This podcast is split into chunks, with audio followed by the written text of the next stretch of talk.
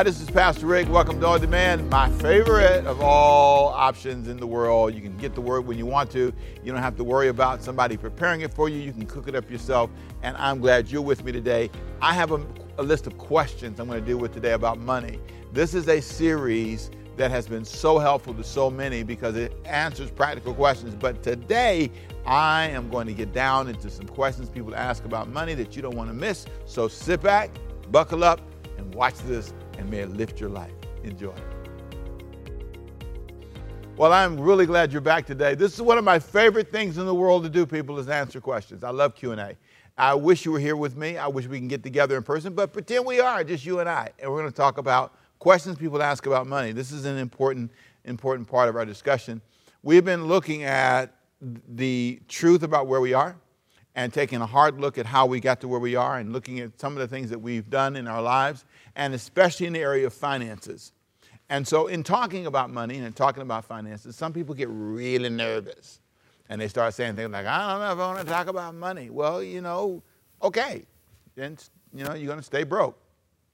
You're not going to do well if you can't talk about it. You need a place to talk about your spiritual life, a place to talk about your relationships, a place to talk about your money.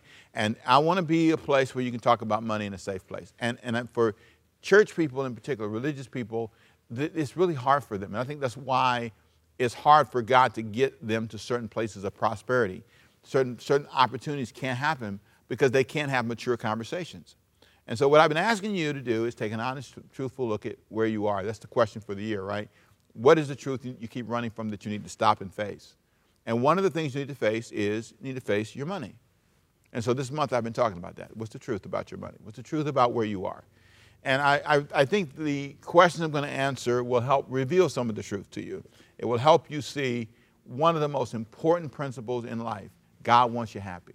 Jesus said, I come to give you life and give you life more abundantly.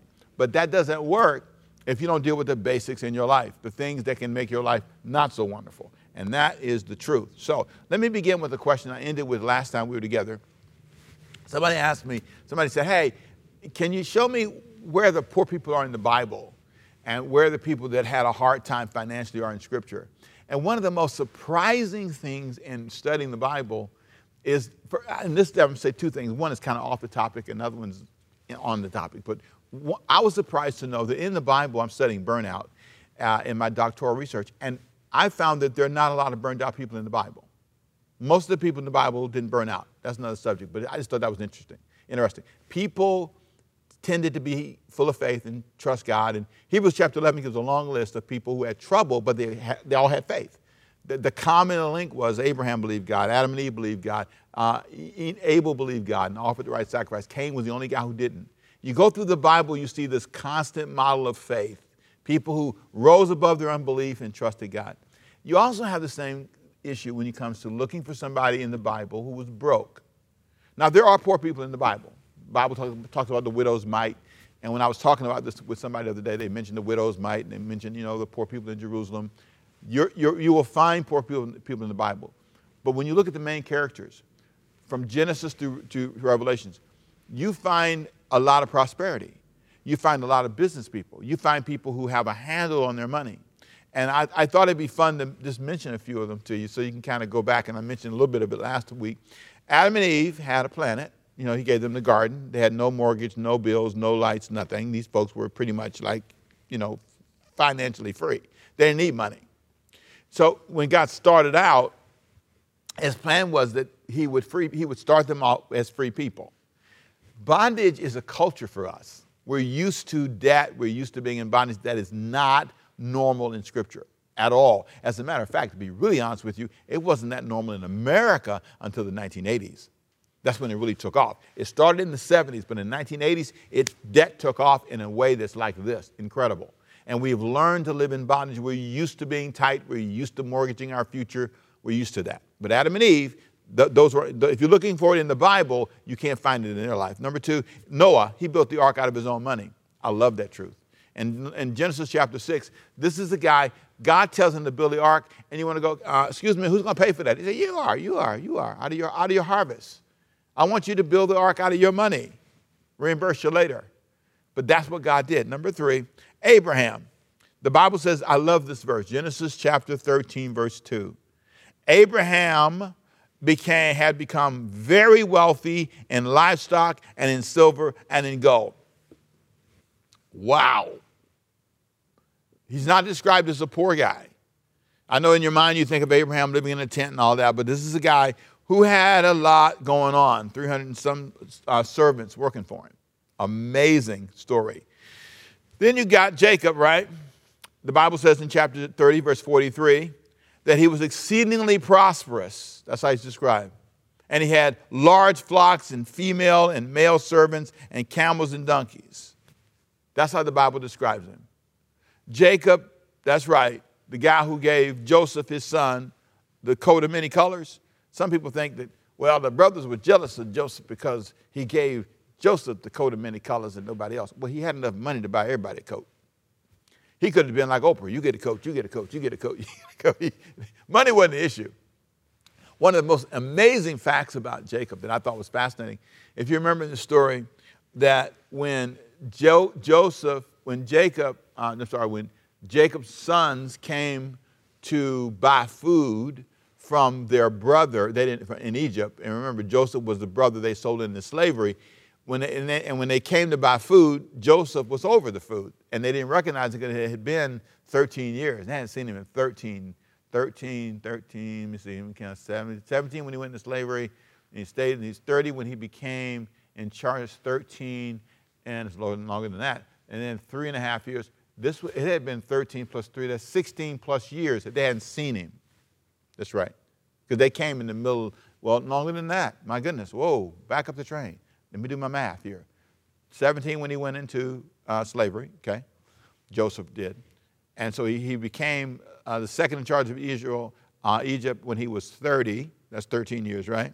And then there was seven years of plenty. So 17 plus 3 is, we're at 20, right? Boys, math about to get bad, people. 20. Then he had three and a half years, seven years of famine. Those of you who don't know what I'm talking about, just hang with me. So we're talking about a guy who was probably 23. He's probably 43 years old when he sees his brother. It's been 23 years or so, 23 and a half years before he sees his brothers. And when they see him, they don't know it's him. And so Joseph's brothers all of a sudden come to see if they can buy food 23 years since they saw their brother. Oh my goodness, what a long time 23 years. So imagine with me these brothers who are Jacob's sons coming to buy food from their brother 23 years since he's been gone. This is amazing. And then they come with money to buy. Because the Bible says that when Joseph's brothers came to buy food, it was in the middle of the, the famine. Three, uh, I'm sorry, yeah, the famine. The famine had lasted for three and a half years. And after three and a half years of living in the famine, they came to buy, they came to buy food. They didn't come broke. Two great observations. One is the brothers had enough food in a famine to last for three and a half years before they needed to resupply. My goodness. That meant that they had three and a half years of supply. And when they did come, they brought a whole bunch of money to buy more. They were not broke people. That's my point. Jacob's family was not broke. It's hard to find a broke person in the Bible. Now, I know that's a bit long for you, but hang with me. I'm trying to make a point. This is a phenomenal example of how they lived. The Bible said it. The guy in Genesis 30, 14, he grew exceedingly prosperous. So you have Adam and Eve, you have Noah, you have Abraham, you have Jacob, right? All prosperous people. Now, number five, Joseph. The Bible said in chapter 41 of Joseph, chapter 41, verse Genesis 41 and 40, you shall be in charge. This is what he's told after he's made king. He's 30 years old. You shall be in charge of, of, my, of my palace, and all my people are to submit to you your orders. Only with respect to the throne will I be greater than you. What an incredible story. So, all of that is to say, you just have a hard time finding in the Bible. You can keep going, Moses, you can keep going. You do find people that weren't, quote, filthy rich, but you just don't find a bunch of poor, godly people in the Bible. There are some, but you don't find, you know, Nehemiah, keep going, Esther, keep going. I mean, you just don't find a whole bunch of people that couldn't buy bread in the Bible that were godly people. So, my point is to answer the question I was asked originally can you show me poor people in the Bible? Yes, it can, but there are not a lot of them. There's enough. Enough. To, uh, one is too many. I don't need you to send me a list, okay? There's, there's, there's, you can find a dozen, two dozen, but my point is the main characters in the Bible, most of them were prosperous. And they were, they were people who understood the power of making money. They were people who understood that you have to, to make things happen. Abraham, these guys were farmers. Almost all of them were. All of them worked the farm. They understood the power of sowing and reaping. They understood the power of giving and saving and waiting for the rainy day and stirring up the harvest. They understood all of that because that's how they lived. And so I want you to just look at yourself next time you say, I want to be like, like they are in the Bible, be like this. I am still overwhelmed by the fact that Jacob's family could live for three and a half years during a famine and they didn't need to come buy food until after three and a half years of famine. And then they came with money. They were, they were, they were, that was amazing to me. And I pray, God, help me Help me not be afraid of, a, of storage. Help me not be afraid to save. Help me not be afraid. Help me live, get past the idea that I'm supposed to have just enough. It's okay to have abundance. Don't need to worship money, don't need to get lost in it like I think some people have. But I want to be clear, God, it's okay for me to receive your harvest in my life so that I don't live in a state of constant need, constantly praying for a miracle. God didn't want me to do that. So, next question people ask me. You ready? All right, here you go. How important is it to save for retirement in your later years? Crucial. And I just talked about that and, and implied it. It's important because you never know when hard days are going to come. Next question Why is using credit cards not wise in your opinion? I've been asked about that a lot. My answer is very simple it traps your future. If you use credit cards, if you're tied up with credit cards, you're going to have a future that is uh, suspect the reason they established credit cards, and I, I have all of them. I understand, I understand how they work. I understand, believe me, I do. But I, I realize that the people who put it together, and I said this to you last week, they're smarter than you. They understand that your tendency is to not pay things off. Your tendency is to spend more than you know. Credit cards lie to you and say you're richer than you are. They lie to you, especially if you can't pay them off, I say within the week that you use them, not the month, that's just something I just believe in now because I've seen the trap. You need to get it out of your hand. It's the devil in your pocket if you don't manage it right.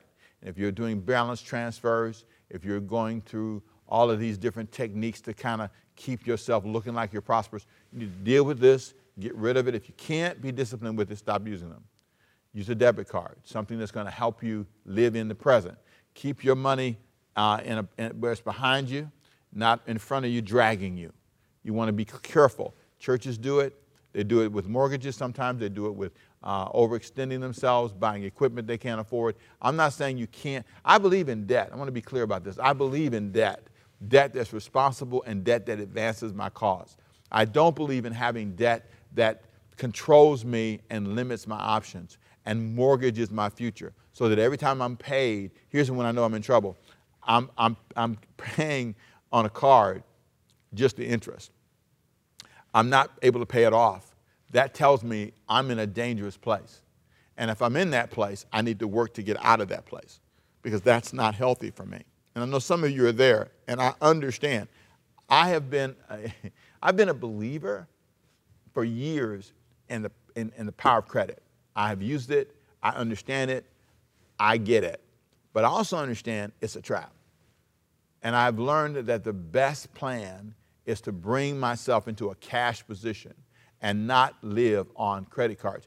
I understand leveraging, I understand investing, I understand buying real estate, I understand all that stuff. I understand the power of doing that. But all that needs to be done within a, within a context that doesn't make you use specifically credit cards. When you start using credit cards to pay your normal expenses, you're in trouble. And you need to pause and say, God, help me, help me find my way out of this and get to a place where you will be cash and you won't be living on credit cards. One of the things that's interesting, when you, you look at your FICO score, and which is the score that, um, and let me just stop, Paul. I want to pause for a second.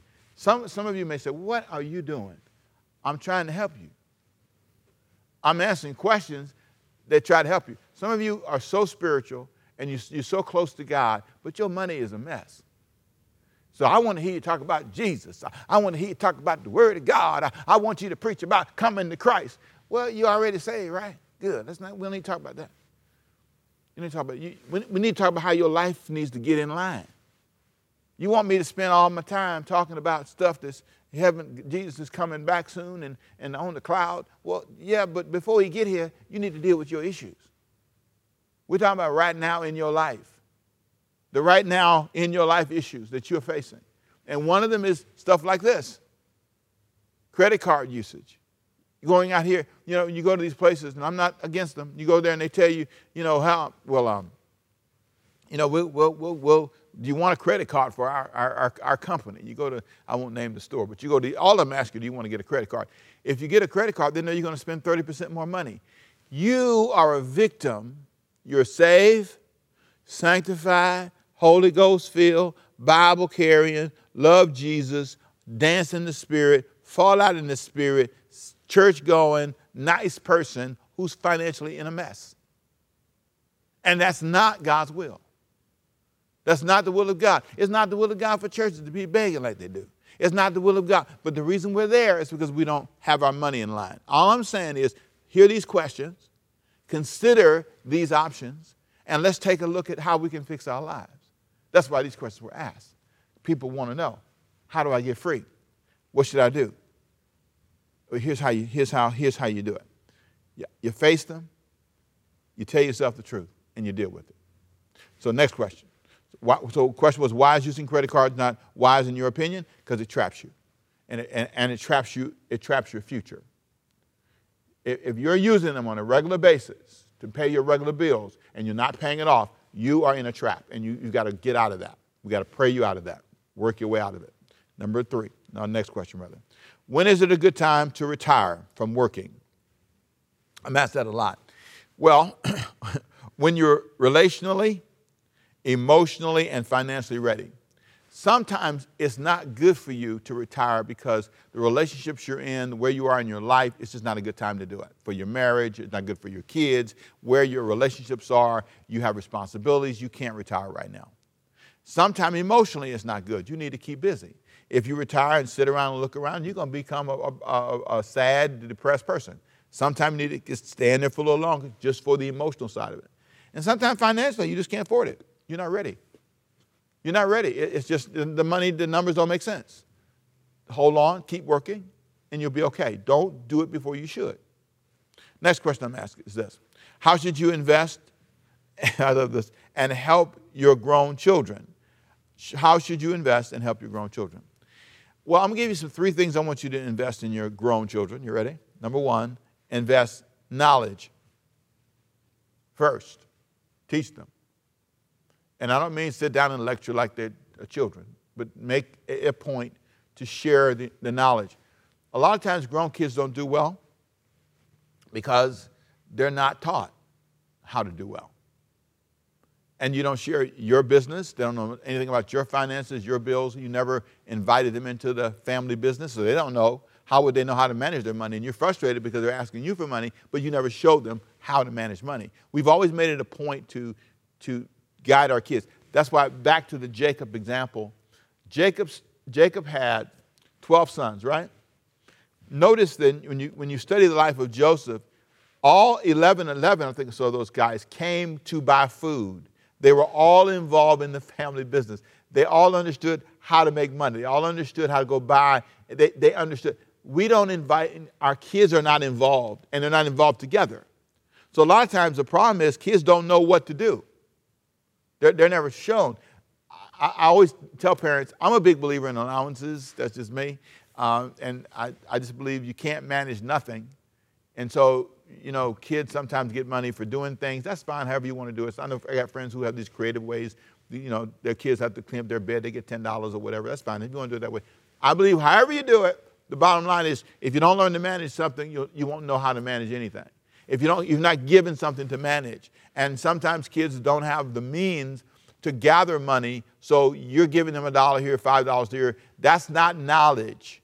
You need to show them how, teach them how to manage money, and then give them resources. So you give them knowledge, resources, they got to have some kind of money, and then here's the last thing you got to give them time. You got to spend time with them. You can't just give them money and you can't just give them knowledge. You have to spend time. They have to be around you, see how you manage your life, see how you live your life. There's something about that investment that makes a huge difference in their lives. Next question people ask me is this When should you stop helping your grown children? when should you stop? Ready? Okay, when it becomes a bad investment and it doesn't work. When it's a bad investment, we're not connecting and it's not working. Pastor Rick, when is that? Well, I mean, you, you tried to give them this and then they just wasted it. So we need to have a come to Jesus meeting. We need to talk about this because if you keep doing it, you're, you're not helping them. It's not working. But I really believe in families banding together. One of the biggest reasons for poverty is because of the lack of family unity, family banding together. And sometimes, you know, if you're not careful, you'll say, well, it's because of my ethnic group, that's why we don't have anything.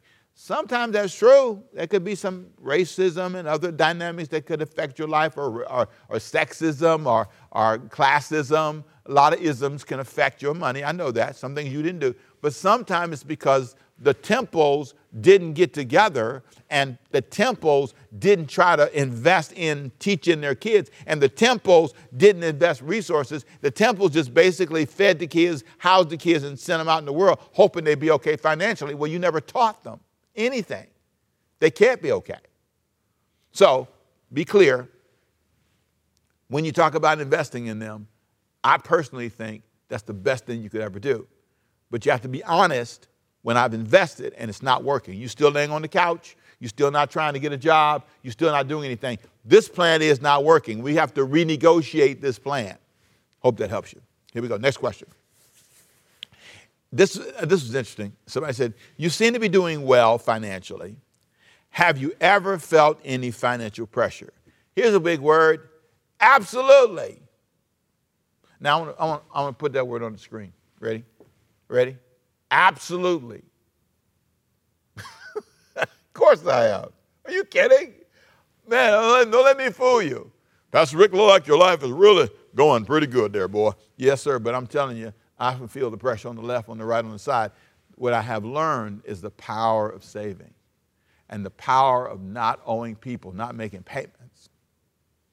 Pay the car off learn to drive a paid off car.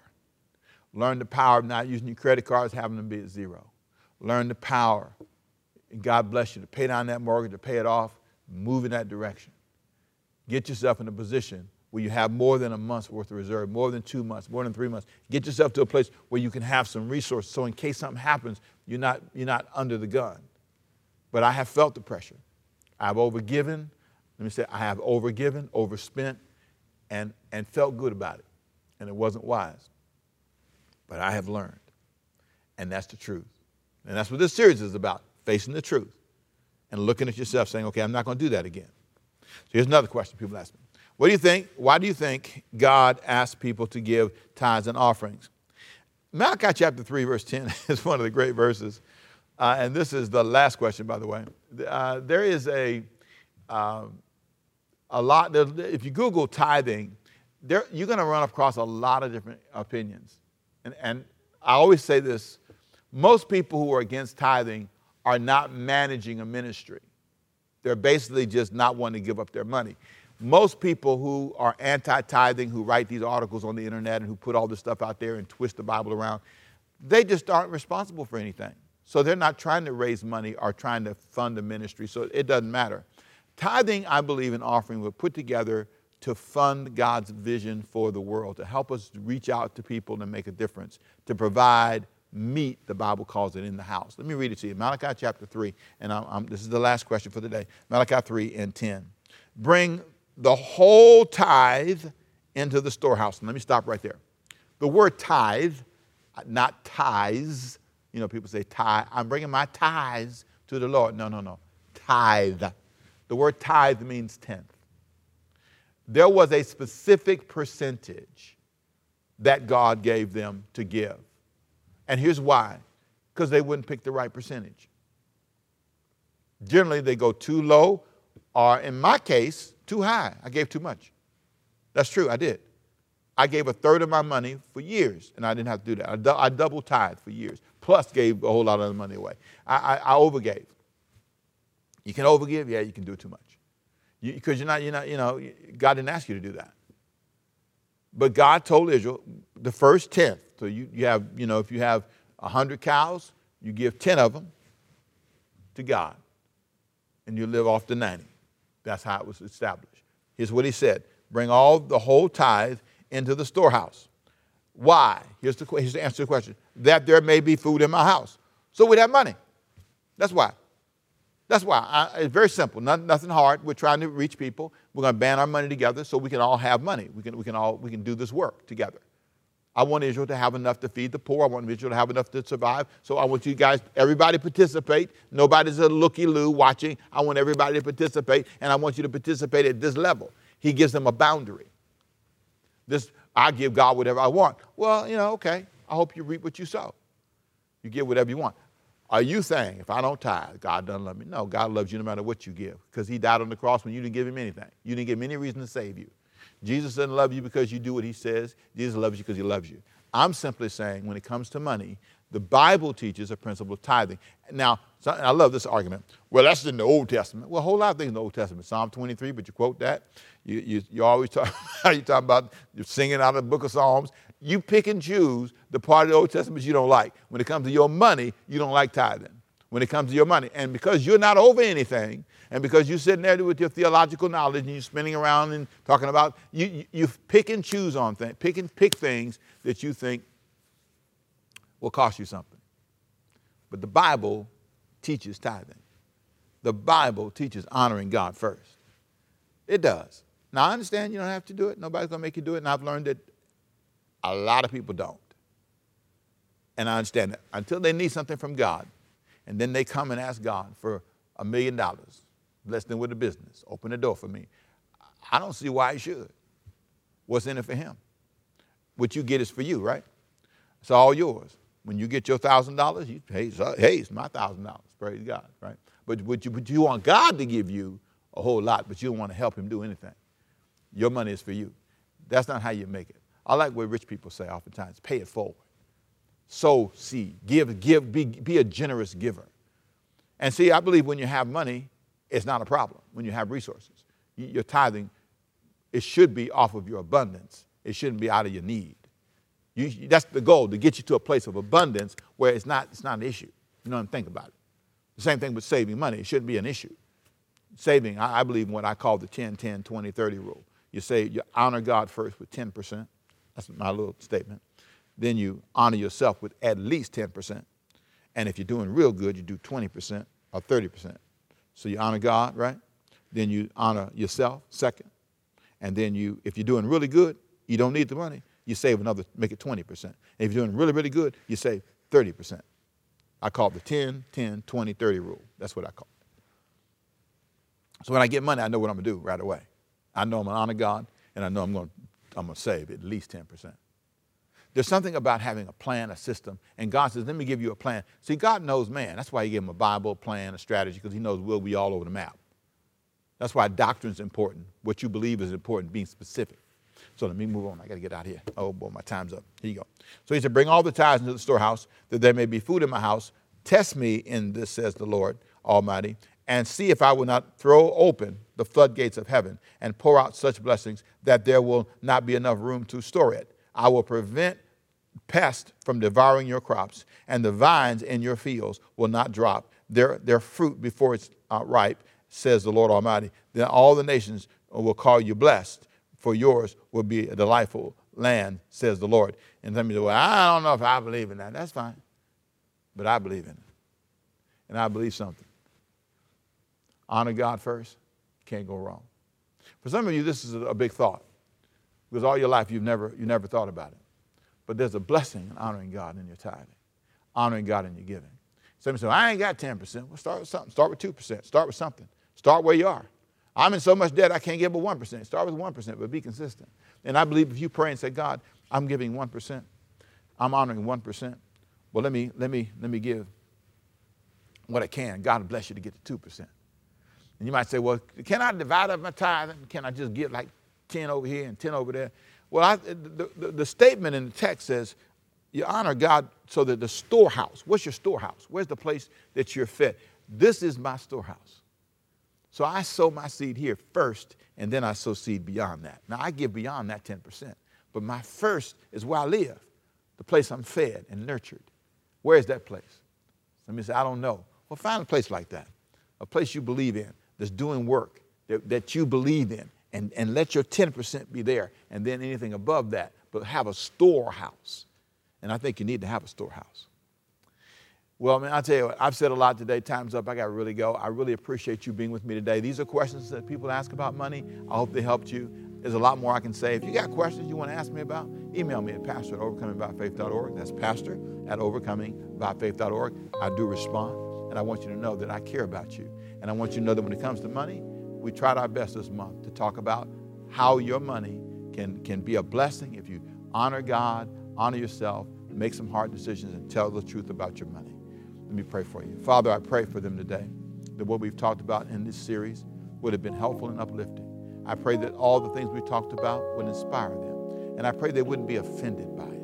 I pray they'd open their hearts. If they don't have the money to give, God, you know that, but I pray they would begin to pray for the money to give, that they would begin to lift their hearts. I pray for their families to get out of credit card debt. I pray they'd be free financially. And I pray they'd have abundance, not just so they can just go show off, but so they can be free. And I declare that in their life. In Jesus' name. Amen. I pray you were blessed by the questions. I hope they answered some of your questions. I pray that God would prosper you. Let me pray for you. Father, I thank you for those who watched today. May every question we talked about bring life and strength to them. I thank you for the difference you make, and I give you all the praise. May you prosper them in their lives. In Jesus' name, amen. God bless you. I'll see you next time. I have more to say. You don't want to miss the next series. It's really good. I'll see you then. Bye bye.